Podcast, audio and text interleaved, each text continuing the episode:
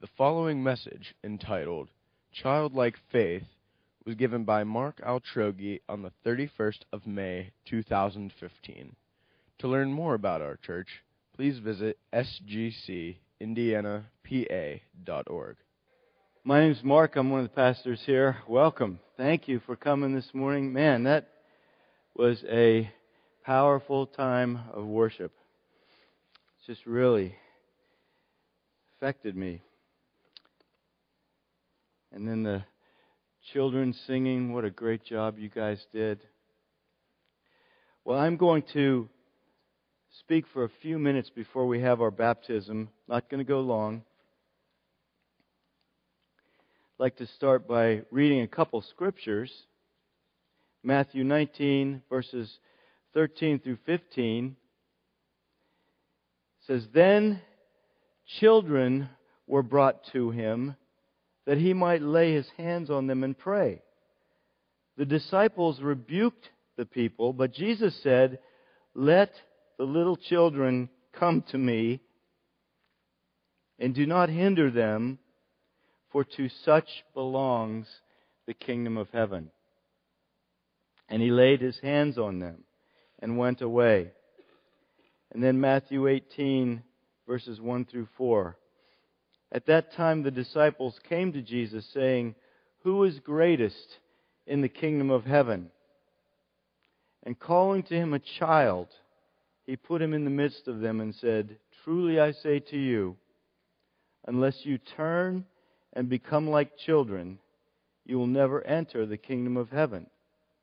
Whoever humbles himself like this child is the greatest in the kingdom of heaven.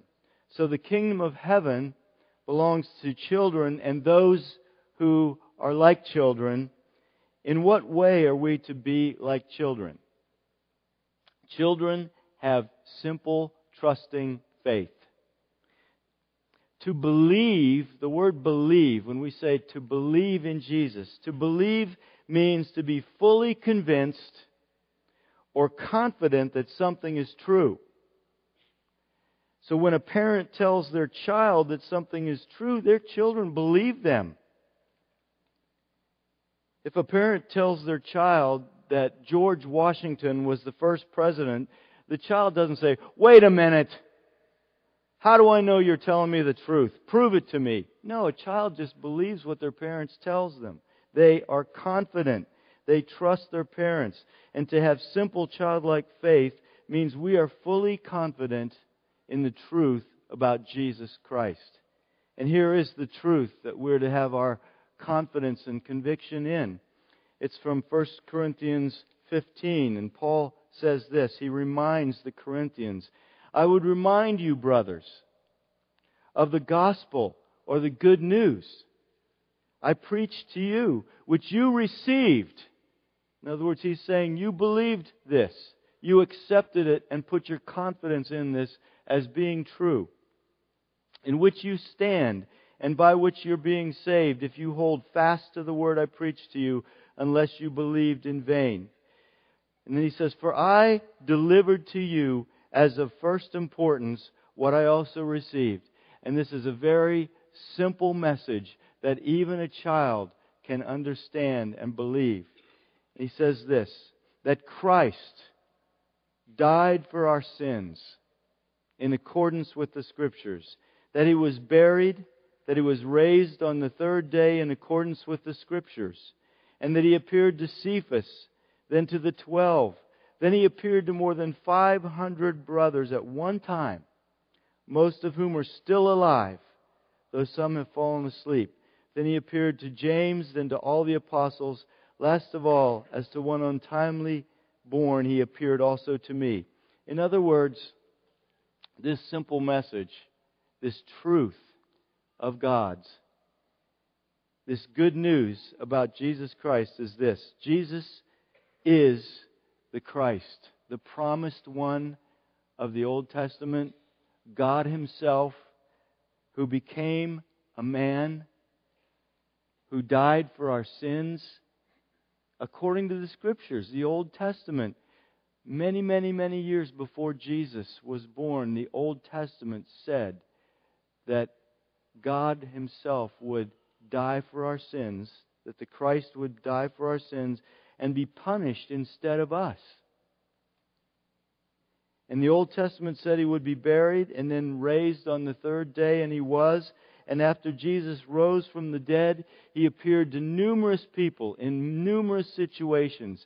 And in one case, He appeared to a group of more than 500 people who saw Jesus alive after he rose from the dead. And Paul says, This is the good news that I shared with you, and you believed it. John 3:16 says this, "For God so loved the world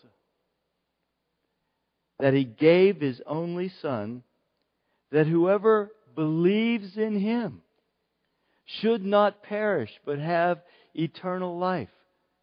Whoever believes in Jesus Whoever believes this is true, this truth about Jesus, will not perish but have eternal life. And a Philippian jailer said to the Apostle Paul, he said, Sirs, what must I do to be saved? And they said, Believe in the Lord Jesus, and you will be saved, you and your household. Paul said to the Philippian jailer, You and your wife and your children, everyone in your household, if they believe in Jesus, they will be saved. Even a young child can believe the gospel. And we always try to meet with parents and children and everyone who wants to be baptized before this day so that we can talk to them and see what they believe. And, and um, if we don't have the opportunity to meet with the children, with their parents, then we will talk to the parents and see if they've had the opportunity to talk to their children. And if the parents are convinced that their children believe in Jesus, then we will baptize them. When we believe in Jesus, it says we have eternal life. And I just want to say this to all you who are being baptized today, we are so excited because you believe in Jesus and you have eternal life and you can never lose it. You have eternal life in Jesus. The Bible says we are born again and God adopts us as his very own sons and daughters. It was so exciting for me as I met with Lydia Murphy, who's being baptized today and her mom. I met with them this week. And um, Lydia, I was talking to her about being baptized, and Mary said, Lydia, your, your dad, Steve, and I adopted you. And now that you believed in Jesus, you're no longer a creation of God only. You're his daughter. He's adopted you. And Lydia said, I've been adopted twice.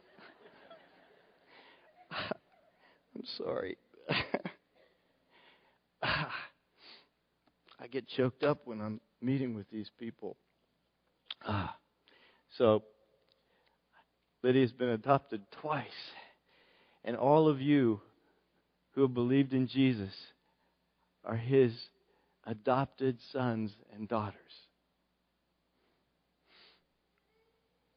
We should be baptized because Jesus commands us to be baptized. In Matthew 28, 18, 18 through 20, it says this And Jesus came and said to them, All authority in heaven and on earth has been given to me. Go therefore and make disciples of all nations, baptizing them in the name of the Father and of the Son and of the Holy Spirit, teaching them to observe all that I have commanded you and behold, I am with you always to the end of the age. So after someone has believed in Jesus, then they should be baptized. And that's what you folks are doing today. You young men and women and you adults, you have believed in Jesus, and now you're going to be baptized and become disciples of Jesus. He says, Make disciples, baptizing them teaching them to observe all that I have commanded you. So, what you're saying today by being baptized is you're saying, I want to follow Jesus as a disciple all the rest of my life. I want to learn to do all that Jesus commands. I want to I want to learn to obey Jesus all the days of my life as a disciple. And it it takes our whole life. I'm still trying to learn to be more and more of a disciple of Jesus. And so we never stop being disciples of Jesus for the rest of our lives. And that's what you're saying to all of your family and your friends and all these people here. You're saying by being baptized that I believe in Jesus and I want to be his disciple. And so the first thing I want to say is that Jesus is so pleased with all of you today who are being baptized. Jesus is so happy that you're being baptized because by you being baptized, you're saying, Jesus, you are God, you are King, you are the most beautiful one in all of heaven and earth, and you are worthy for me to follow as a disciple all my life. And that makes Jesus so happy you're bringing glory and honor to Jesus. And so he is he is so happy today. And Jesus is I believe I believe Jesus is saying to the angels and I believe Jesus is is watching you.